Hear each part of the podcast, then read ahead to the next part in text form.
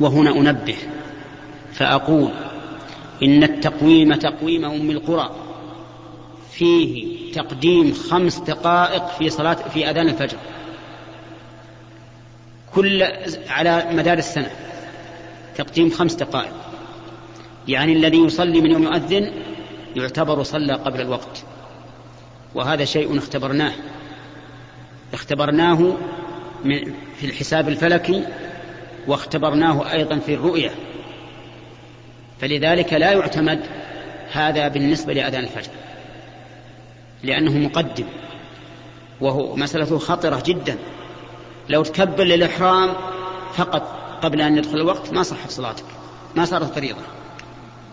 فهو من طلوع الفجر وهو البياض المنتظر وقد حدثني أناس كثيرون ممن يعيشون في البر وليس حولهم أنوار. أنهم لا يشاهدون الفجر إلا بعد هذا التقويم بنحو ثلث ساعة. ثلث ساعة عشرين دقيقة. أو ربع ساعة أحيانا. لكن التقاويم الأخرى الفلكية التي بالحساب بينها وبين هذا التقويم خمس دقائق. على كل حال الفجر من طلوع الفجر الثاني وهو البياض المعترض إلى طلوع الشمس. الظهر من زوال الشمس. إلى أن يصير ظل كل شيء مثله لكن بعد أن تخصم ظل الزوال لأن الشمس في خصوصا بأيام الشتاء يكون لها ظل نحو الشمال. هذا ليس بعبرة العبرة أنك تنظر إلى الظل. ما دام ينقص فالشمس لم تزل. فإذا بدأ يزيد أدنى زيادة فإن الشمس قد زالت. اجعل علامة على ابتداء زيادة الظل فإذا صار ظل الشيء كطوله خرج وقت العصر الظهر ودخل وقت العصر. وقت العصر إلى أن تصفر الشمس والضرورة إلى غروبها. وقت المغرب من غروب الشمس إلى مغيب الشفق الأحمر وهو يختلف. أحيانا يكون بين الغروب وبين مغيب الشفق ساعة وربع وأحيانا يكون ساعة واثنين وثلاثين دقيقة. يعني ساعة وربع يعني ساعة وخمسة عشر دقيقة. أحيانا ساعة واثنين وثلاثين دقيقة. ولذلك وقت العشاء عند الناس الآن لا بأس به. واحد ونصف ما يضر. لو تأخر عن دخول الوقت ما يهم. وقت العشاء من خروج وقت المغرب إلى منتصف الليل. إلى منتصف الليل. بمعنى أنك تقدر ما بين غروب الشمس وطلوع الفجر ثم تنصفه. فالنصف هو منتهى صلاة العشاء. ويترتب على هذا فائدة عظيمة. لو طهرت المرأة في الثلث الأخير من الليل لو طهرت من الحيض في الثلث الأخير من الليل فليس عليها صلاة عشاء ولا مغرب. لماذا؟ لأنها طهرت بعد الوقت. وقد صح في ثبت في صحيح مسلم من حديث عبد الله بن عمرو العاص أن النبي عليه الصلاة والسلام قال وقت العشاء إلى نصف الليل.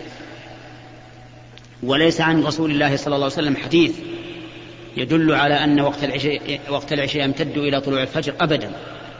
ما في حديث. ولهذا كان القول الراجح أنه إلى نصف الليل. والآية الكريمة تدل على هذا لأنه فصل الفجر عن أوقات عن الأوقات الأربعة. أقم الصلاة لدلوك الشمس ودلوكها يعني زوالها إلى غسق الليل.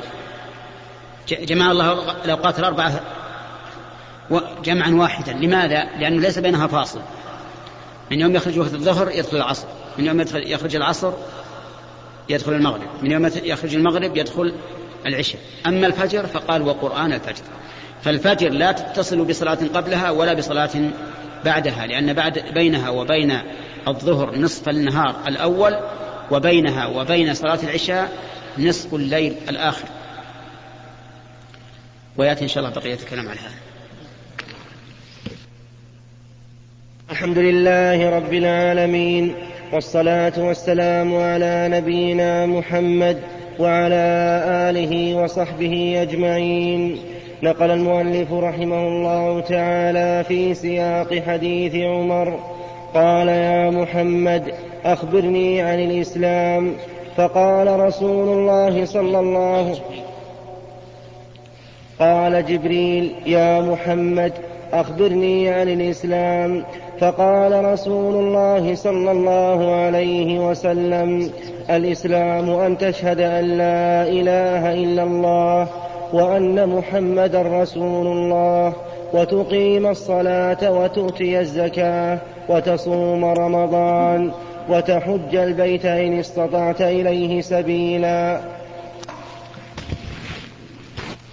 الله الرحمن الرحيم. قال المؤلف رحمه الله تعالى فيما ساقه من حديث عمر بن الخطاب رضي الله عنه في قصة مجيء جبريل إلى رسول الله صلى الله عليه وسلم يسأله عن الإسلام والإيمان والإحسان. فذكر أن تشهد أن الإسلام أن تشهد أن لا إله إلا الله وأن محمد رسول الله وتقيم الصلاة. وسبق لنا الكلام على الجملة الأولى الركن الأول شهادة أن لا إله إلا الله وأن محمد رسول الله. وعلى شيء من أحكام القسم آه، الركن الثاني إقام الصلاة. وذكرنا أن أهم شروط الصلاة الوقت وبينا ذلك فيما سبق. وليعلم أن الصلاة قبل دخول الوقت لا تقبل. حتى لو كبر تكبيرة الإحرام ثم دخل الوقت بعد التكبيرة مباشرة فإنها لا تقبل على أنها فريضة. لأن الشيء المؤقت بوقت لا يصح قبل وقته كما لو أراد الإنسان أن يصوم قبل رمضان ولو بيوم واحد فإنه لا يجزئه عن رمضان. كذلك لو صلى لو كبر تكبيرة الإحرام قبل دخول الوقت فإن الصلاة لا تقبل منه على أنها فريضة. لكن إن كان جاهلا لا يدري صارت نافلة ووجب عليه إعادتها فريضة. أما إذا صلاها بعد الوقت إذا صلاها بعد الوقت فلا يخلو من حالين. إما أن يكون معذورا بجهل أو نسيان أو نوم فهذا تقبل منه. الجهل مثل أن لا يعرف أن الوقت قد دخل وقد خرج. فهذا لا لا شيء عليه. متى علم فإنه يصلي الصلاة وتقبل منه لأنه معذور. والنسيان مثل أن يكون الإنسان اشتغل بشغل عظيم أشغله وألهاه حتى خرج الوقت فإن هذا يصليها ولو بعد خروج الوقت. والنوم كذلك.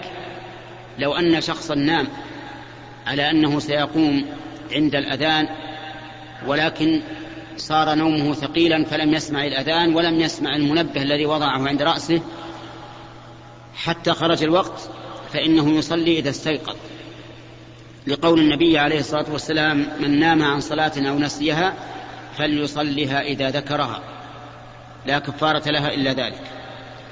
أما الحال الثانية فهي أن يؤخر الصلاة عن وقتها عمدا بدون عذر. فاختلف فاتفق العلماء. اتفق العلماء على أنه آثم وعاص لله ورسوله. وقال بعض العلماء إنه يكفر بذلك كفرا مخرجا عن الملة. نسأل الله العافية. فالعلماء متفقون على أنه إذا أخر الصلاة عن وقتها بلا عذر فإنه آثم عاص لكن منهم من قال إنه يكفر ولكن الجمهور وهو الصحيح أنه لا يكفر. ولكن اختلفوا فيما لو صلاه في هذه الحال.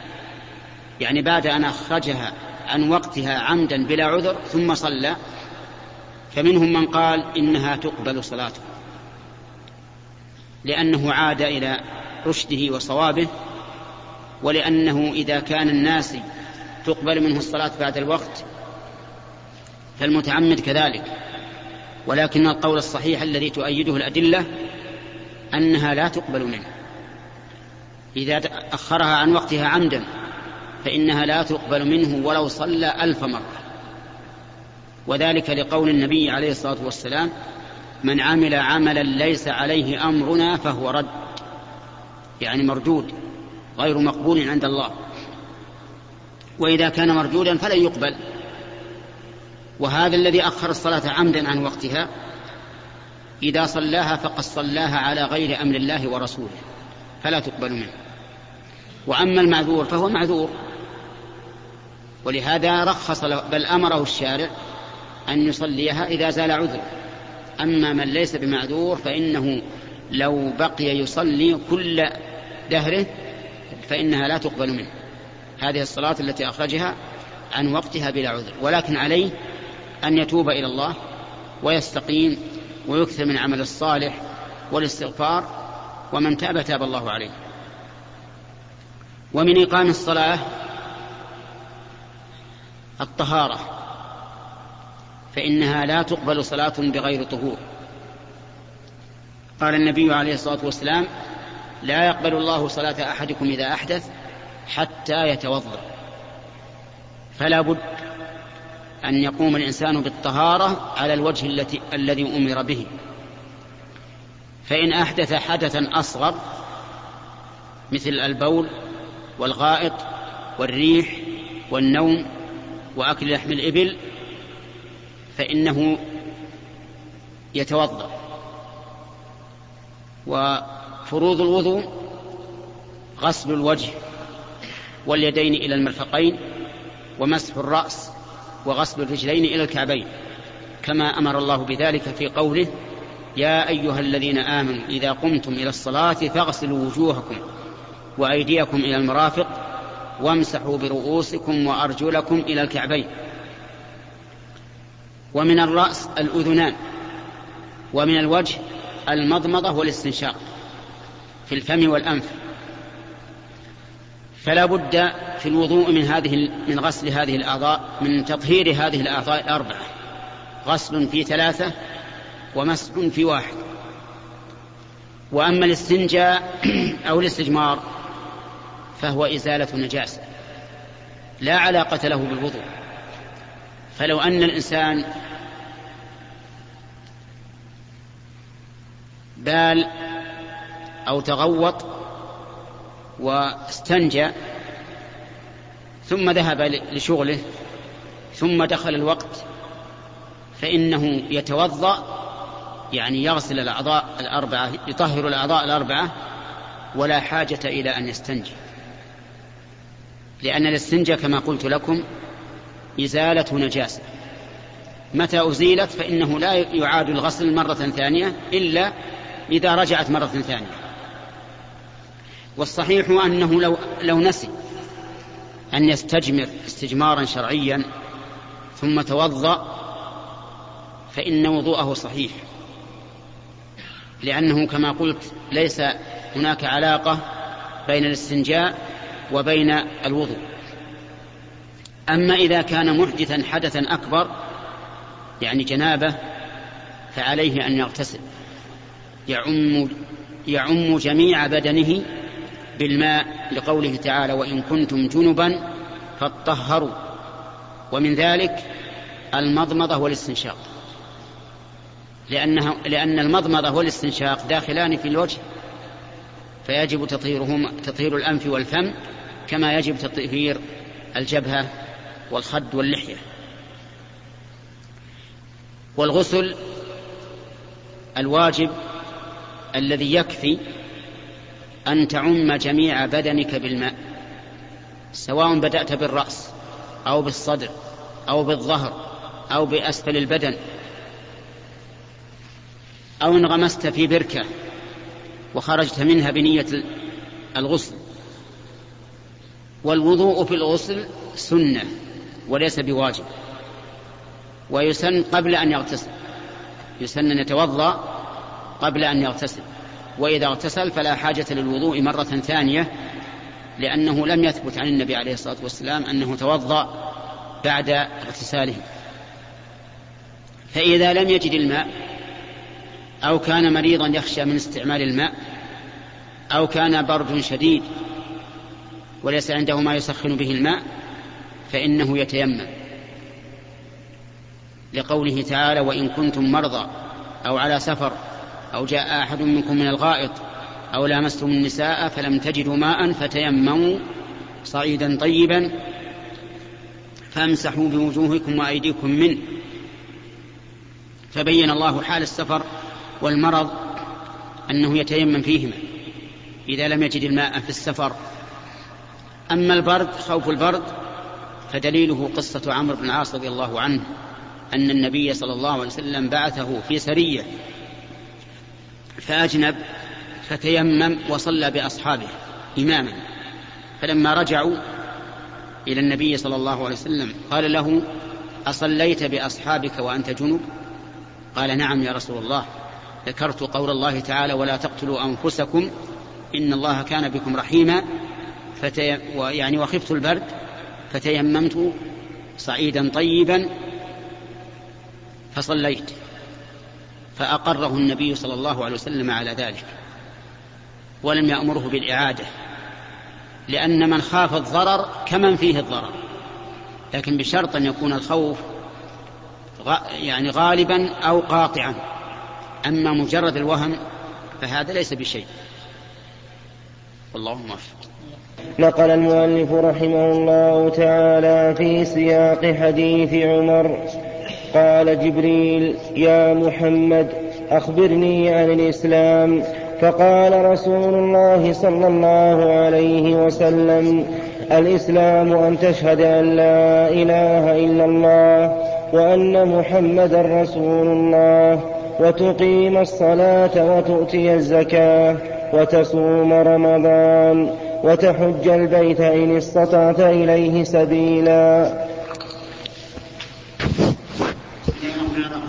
سبق لنا أن من أركان الإسلام إقامة الصلاة. وسبق لنا الكلام على أن من أهم إقامتها المحافظة عليها في الوقت وكذلك الطهارة. وبينا أن الطهارة تكون من الحدث الأصغر ومن الحدث الأكبر وتكون بالماء وهو الأصل وتكون بالتراب وهو بدل.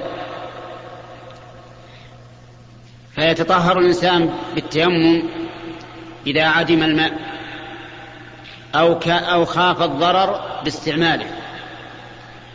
وطهارة التيمم تقوم مقام طهارة الماء ولا تنتقض إلا بما تنتقض به طهارة الماء أو بزوال العذر المبيح للتيمم.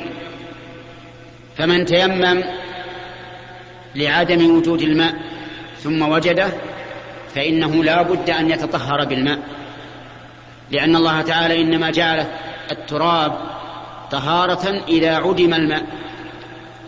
وفي الحديث الذي أخرجه أهل السنن عن أبي هريرة عن النبي صلى الله عليه وسلم أنه قال الصعيد الطيب وضوء المسلم أو قال طهور المسلم وإن لم يجد الماء عشر سنين فإذا وجده فليتق الله وليمسه بشرته وفي صحيح البخاري في حديث عمران بن حسين الطويل في قصة الرجل الذي اعتزل فلم يصل مع النبي صلى الله عليه وسلم فسأله فقال ما منعك أن تصلي معي؟ معنا؟ قال أصابتني جنابة ولا ماء. فقال عليك بالصعيد فإنه يكفيك. ثم حضر الماء فأعطى النبي صلى الله عليه وسلم هذا الرجل ماء وقال أفرغه على نفسك. يعني اغتسل به. فدل هذا على أنه إذا وجد الماء بطل التيمم. وهذا ولله الحمد قاعدة حتى عند العامة. يقولون إذا حضر الماء بطل التيمم. أما إذا لم يحضر الماء ولم يزل العذر فإنه يقوم مقام طهارة الماء. ولا ولا يبطل بخروج الوقت. فلو تيمم الإنسان وهو مسافر وليس عنده ماء لو تيمم لصلاة الظهر وبقي لم يحدث إلى العشاء فإنه لا لا يلزمه إعادة التيمم. لأن التيمم لا يبطل بخروج الوقت. فإنه طهارة شرعية. كما قال الله تعالى في القرآن الكريم فامسحوا بوجوهكم وأيديكم منه ما يريد الله ليجعل عليكم من حرج ولكن يريد ليطهركم. فبين الله أن طهارة التيمم طهارة. وقال النبي صلى الله عليه وسلم جعلت لي الأرض مسجدا وطهورا طهورا بفتح الطاء أي أنها تطهر. فأيما رجل من أمتي أدركته الصلاة فليصلي. وفي حديث آخر فعنده مسجده وطهور. يعني فليتطهر وليصلي. هذا من من الأشياء المهمة في إقامة الصلاة. المحافظة على الطهارة. واعلم أن من المحافظة على الطهارة إزالة النجاسة من ثوبك. وبدنك ومصلاك الذي تصلي عليه. فلا بد من الطهارة في هذه المواضع الثلاث البدن والثوب والمصلى. ودليل هذا أن النبي صلى الله عليه وسلم أمر النساء اللاتي يصلين في ثيابهن وهن يحضن بهذه الثياب أن تزيل المرأة الدم الذي أصابها من الحيض من ثوبها. تحكه بظفرها ثم تقرصه بين بأنوتيها الإبهام والسبابة ثم تغسله.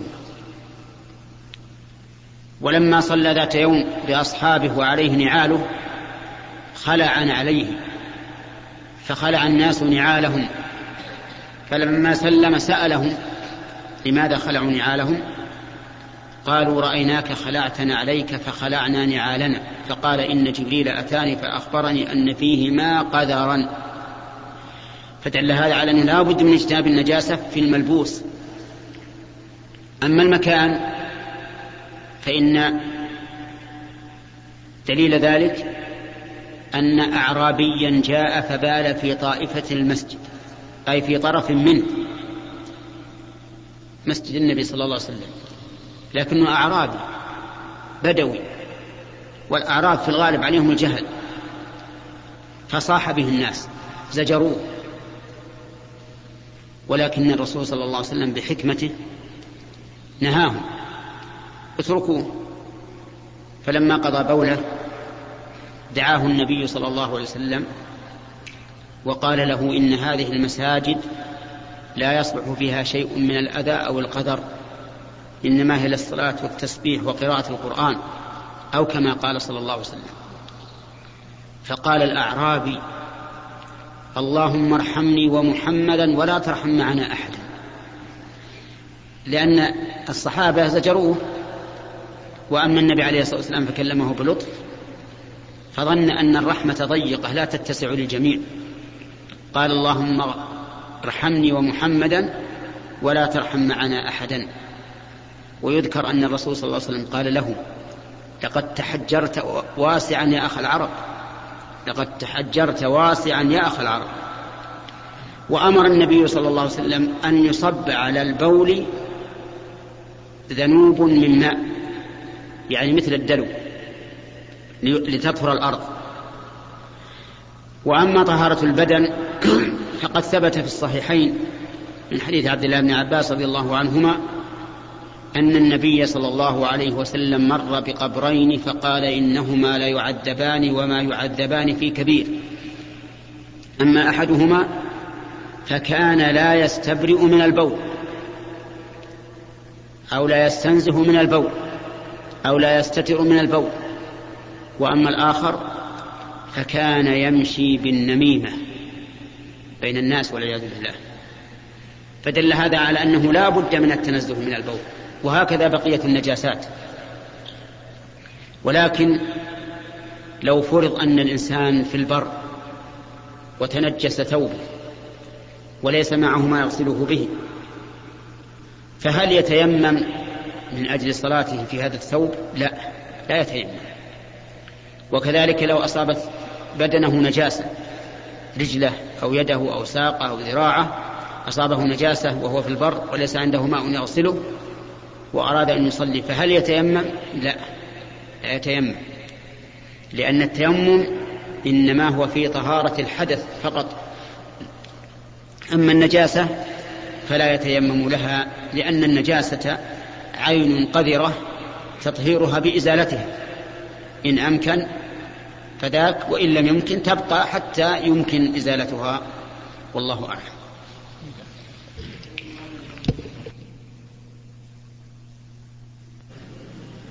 بسم الله الرحمن الرحيم. الحمد لله رب العالمين. وأصلي وأسلم على نبينا محمد وعلى آله وأصحابه أجمعين. كنا نتكلم فيما رواه أمير المؤمنين عمر بن الخطاب رضي الله عنه من قصة مجيء جبريل إلى رسول الله صلى الله عليه وسلم وسؤاله عن الإسلام والإيمان والإحسان.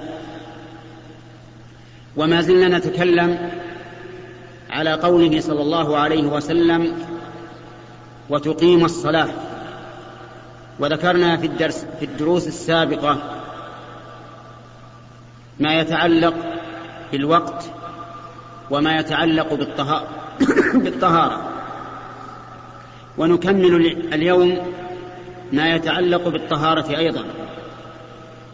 فالطهارة طهارة الوضوء سبق لنا أنها تتعلق بأربعة أعضاء من البدن. بأربعة أعضاء من البدن وهي الوجه واليدان والرأس والرجلان.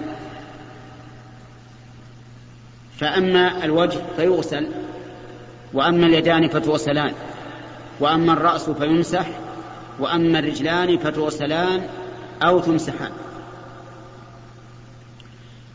أما الوجه فلا يمكن أن يمسح إلا إذا كان هناك جبيرة يعني لزقة على جرح أو ما أشبه ذلك فلو أن الإنسان تغطى غطى وجهه بشيء من سموم شمس أو غيره فإنه لا يمسح عليه. يزيل الغطاء ويغسل الوجه إلا إذا كان هناك ضرورة. فإنه يمسح ما غطى به وجهه على سبيل البدل بدلا عن الغسل. وأما اليدان فكذلك لا تمسحان. لا بد من غسلهما إلا إذا كان هناك ضرورة مثل أن يكون فيهما حساسية يضرها الماء وجعل عليهما لفافة أو لبس قفازين من أجل أن لا يأتيهما الماء فلا بأس أن يمسح. مسح جبيرة للضرورة. وأما الرأس فيمسح. وطهارته أخف من غيره.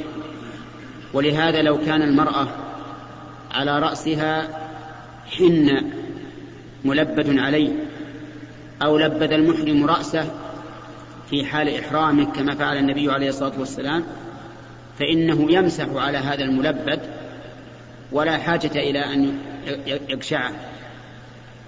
أما الرجلان فتغسلان وتمسحان. ولهذا جاء القرآن الكريم على وجهين في قراءة قوله تعالى وأرجلكم ففي قراءة وأرجلكم وفي قراءة وأرجلكم. أما قراءة وأرجلكم فهي عطفا على قوله تعالى امسحوا برؤوسكم وأرجلكم أي وامسحوا بأرجلكم. وأما النص وأرجلكم فهي عطفا على قوله تعالى اغسلوا وجوهكم. يعني واغسلوا أرجلكم. ولكن متى تمسح الرجل؟ تمسح الرجل إذا لبس الإنسان عليها جوارب أو خفين. الجوارب ما كان من القطن أو الصوف أو نحو والخفان ما كان من الجلد أو شبهه يمسح عليهما لكن بشروط أربعة بشروط أربعة. الأول الطهارة أي طهارة الخفين أو, أو الجوربين. فلو كان من جلد النجس فإنه لا يصح المسح عليهما. لأن النجس خبيث لا يتطهر مهما مسحته مهما غسلته. أما إذا كانتا متنجستين فمن المعلوم أن الإنسان لا يصلي فيهما. فلا يمسح عليهما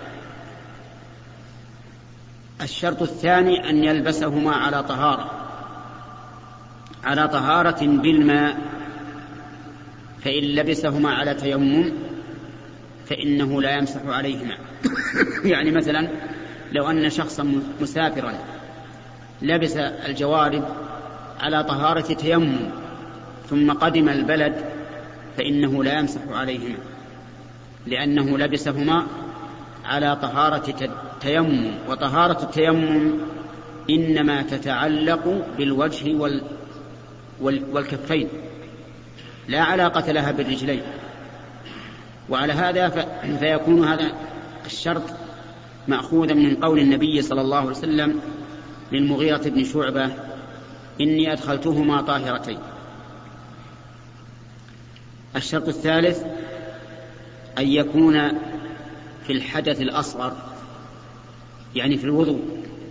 أما الغسل فلا تمسح عليه فلا تمسح فيه الخفان ولا الجوارح بل لا بد من خلعهما وغسل الرجل. لو كان على الإنسان جنابة لا يمكن أن يمسح على خفيه والشرط الرابع أن يكون في المدة المحددة شرعا. وهي يوم وليلة للمقيم وثلاثة أيام للمسافر. ولكن متى تبتدئ؟ تبتدئ من أول مرة مسح بعد الحدث. فأما ما قبل المسح الأول فلا يحسب من المدة. لا يحسب من المدة. فلو فرض أن شخصا لبس على طهارة في صباح اليوم الثلاثاء وبقي إلى أن صلى العشاء في طهارته. ثم نام في ليلة الأربعاء ولما قام لصلاة الفجر مسح. فيوم الثلاثاء لا يحسب عليه لأنه قبل المسح. يحسب عليه من فجر يوم الأربعاء من فجر يوم الأربعاء. لأن حديث عبد أبي طالب رضي الله عنه قال يمسح المقيم يوما وليلة. وقال صفوان بن عسال أمرنا رسول الله صلى الله عليه وسلم أن نمسح خفافنا ثلاثة أيام بلياليهن إذا كنا سفرا. أن نمسح فالعبرة بالمسح لا باللبس ولا بالحدث بعد اللبس العبرة بالمسح. يتم المقيم يوما وليلة أربعا وعشرين ساعة. والمسافر يتم ثلاثة أيام أي اثنتين وسبعين ساعة. فإن, فإن مسح الإنسان وهو مقيم وسافر قبل أن تتم المدة فإنه يتمم مسح مسافر ثلاثة أيام. مثلا لو لبس اليوم لصلاة الفجر. ومسح لصلاة الظهر ثم سافر بعد الظهر. فإنه يتمم ثلاثة أيام. يمسح ثلاثة أيام. ولو كان بالعكس مسح وهو مسافر ثم أقام فإنه يتمم مسح مقيم. يتمم مسح مقيم لأن العبرة بالنهاية لا بالبداية. العبرة في. في السفر أو الإقامة بالبداية لا بالنهاية. نعم العبرة بالنهاية لا بالبداية. العبرة بالنهاية لا بالبداية. وهذا هو الذي رجع إليه الإمام أحمد رحمه الله. كان بالأول يقول إن الإنسان إذا مسح مقيما ثم سافر أتم مسح مقيم. ولكنه رجع عن هذه الرواية عن هذا القول. رجع عن هذا القول وقال إنه يتم مسح مسافر. ولا تستغرب أن العالم يرجع عن قوله لأن الحق يجب أن يتبع. متى تبين للإنسان الحق وجب عليه اتباعه. فالإمام أحمد رحمه الله أحيانا يروى, يروى عنه في المسألة الواحدة أكثر من أربعة أقوال أو خمسة إلى سبعة أقوال في مسألة واحدة وهو رجل واحد. أحيانا يصرح بأنه رجع وأحيانا لا يصرح. إن صرح بأنه رجع عن قوله الأول فإنه لا يجوز أن ينسب إليه القول الأول الذي رجع عنه. لأنه رجع عنه. ولا يجوز أن ينسب قول الله إلا مقيدا بأن يقال قال به أولا ثم رجع. أما إذا لم لم يصرح بالرجوع فإنه يجب أن تحسب القولين أن كلاهما له. فيقال لأحمد في هذا قولان لأحمد في هذا ثلاثة أقوال لأحمد في هذا أربعة أقوال حسب ما يقال عنه. والإمام أحمد رحمه الله تكثر الروايات عنه لأنه رجل أثري يأخذ بالآثار. والذي يأخذ بالآثار ليس تأتيه الآثار دفعة واحدة حتى يحيط بها مرة واحدة ويستقر على قول منها لكن الآثار تتجدد ينقل له حديث اليوم وينقل له حديث آخر في اليوم الثاني وهكذا. ولذلك أقول إن الإمام أحمد في مسألة ما إذا ابتدأ المسح ثم سافر كان يقول إنه يتم مسح مقيم ثم رجع وقال إنه يتم مسح مسافر. واعلم أن الإنسان إذا ثمت المدة وهو على طهارة فإنه لا تنتقض طهارته. لكن لو انتقضت فلا بد من خلع القدم ومسح الرأس. ولا بد من خلع الخفين إذا أراد الوضوء وغسل القدمين. لكن مجرد تمام المدة لا ينقض الوضوء. كذلك أيضا إذا خلعهما بعد المسح وهو على طهارة فإنها لا تنتقض طهارته بل يبقى على طهارته فإذا أراد أن يتوضأ فلا بد من أن يغسل قدميه بعد أن نزع. والقاعدة في هذا من أجل لا تشتبه أنه متى نزع الممسوح فإنه لا يعاد ليمسح بل لا بد من غسل الرجل ثم إعادته إذا أراد الوضوء. والله موفق. الله وحده لا شريك له شيء قدير اللهم لا مانع لما اعطيت ولا مانع لما الجد منك الجد بسم الله الرحمن الرحيم. لا نزال معكم في حديث عمر بن الخطاب رضي الله عنه في مجيء جبريل إلى رسول الله صلى الله عليه وسلم وسؤاله عن الإسلام والإيمان والإحسان. وكنا في موضوع إقامة الصلاة. الذي هو الثاني من أركان الإسلام. وتكلمنا فيما سبق عن الوقت وعن الطهارة. في هذه الجلسة نتكلم عن استقبال القبلة. فاستقبال القبلة شرط من شروط الصلاة لا تصح لا تصح الصلاة إلا به لأن الله تعالى أمر به وكرر الأمر به في في, في أول الجزء الثاني من من القرآن الكريم. قال تعالى ومن حيث خرجت فول وجهك شطر المسجد الحرام وحيث ما كنتم فولوا وجوهكم شطره. أي جهته.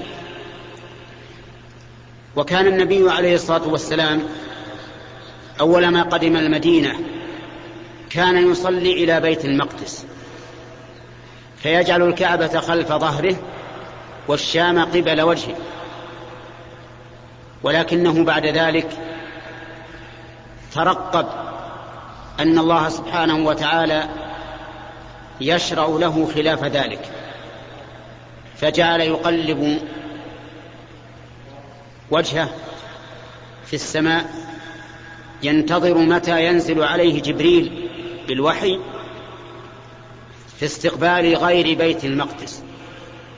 قد نرى تقلب وجهك في السماء فلنولينك قبلة ترضاها فول وجهك شطر المسجد الحرام. فأمره, فأمره الله عز وجل أن يستقبل شطر المسجد الحرام أي جهته. إلا أنه يستثنى من ذلك يستثنى من ذلك ثلاث مسائل. المسألة الأولى إذا كان عاجزا كمريض وجهه إلى غير القبلة ولا يستطيع أن يتوجه إلى القبلة فإن, فإن استقبال القبلة يسقط عنه في هذه الحال. لقوله تعالى فاتقوا الله ما استطعتم وقوله تعالى لا يكلف الله نفسا إلا وسعها. وقول النبي صلى الله عليه وسلم إذا أمرتكم بأمر فأتوا منه ما استطعتم. الثانية إذا كان في شدة الخوف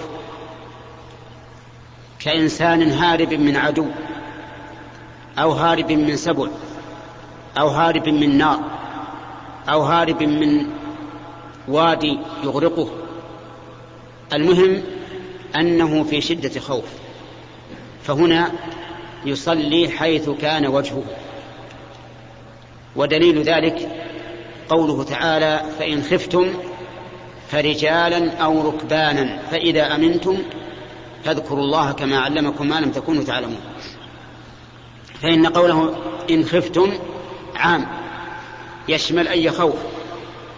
وقوله فإذا أمنتم فاذكروا الله كما علمكم ما لم تكونوا تعلمون يدل على أنه على أن أي ذكر تركه الإنسان من أجل الخوف فلا حرج عليه فيه. ومن ذلك استقبال القبلة. ويدل عليه أيضا ما سبق من الآيتين الكريمتين والحديث النبوي في أن الوجوب معلق بالاستطاعة.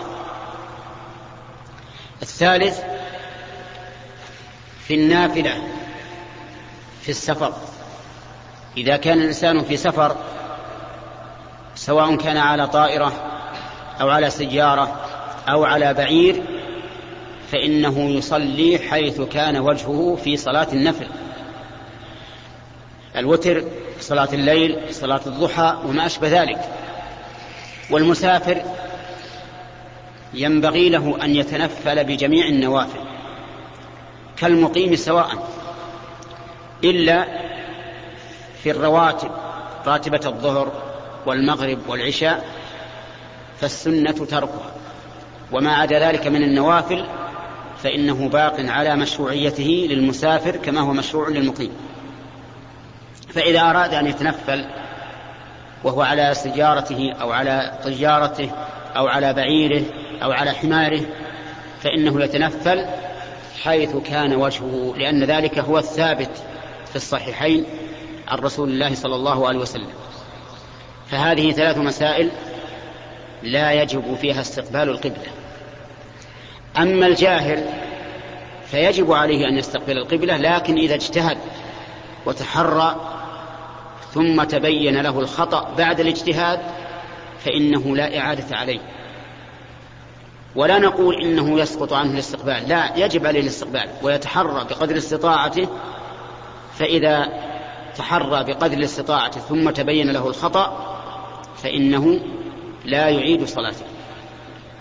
ودليل ذلك أن الصحابة الذين لم يعلموا بتحويل القبلة إلى الكعبة كانوا يصلون ذات يوم صلاة الفجر. في مسجد قباء فجاءهم رجل فقال إن النبي صلى الله عليه وسلم أنزل عليه قرآن وأمر أن يستقبل القبلة الكعبة فاستقبلوا فاستقبلوها فاستداروا استداروا بعد أن كانت الكعبة وراءهم جعلوها أمامهم استداروا وبقوا في صلاتهم. وهذا في عهد النبي صلى الله عليه وسلم ولم يكن إنكار له فيكون ذلك مشروعا. يعني أن الإنسان إذا أخطأ في القبلة جهلا فإنه ليس عليه إعادة. ولكن إذا تبين له ولو في أثناء الصلاة وجب عليه أن يستقيم إلى القبلة. فلو فرض أن شخصا شرع يصلي إلى غير القبلة يظن أنها القبلة. فجاءه إنسان فقال إن القبلة على يمينك ويسارك وجب عليه أن يستدير على اليمين أو على اليسار ولا يلزمه أن يستأنف الصلاة لأن أولها كان عن اجتهاد وعن وجه شرعي فلا يبطل فهذا استقبال القبلة. إذن شرط من شروط الصلاة لا تصح الصلاة إلا به إلا في المواضع الثلاثة التي ذكرناها وإلا إذا أخطأ الإنسان بعد الاجتهاد والتحري. وهنا ينبغي بل يجب على من نزل على شخص ضيفا وأراد أن يتنفل أن يسأل عن القبلة. يسأل صاحب البيت يقول أين القبلة؟ فإذا أخبره اتجه إليه لأن بعض الناس تأخذه العزة بالإثم ويمنعه الحياء وهو في غير محله. يعني حياء في غير محله يمنعه من السؤال عن القبلة. أخي الكريم تود مؤسسة الاستقامة الإسلامية للإنتاج والتوزيع في عنيزة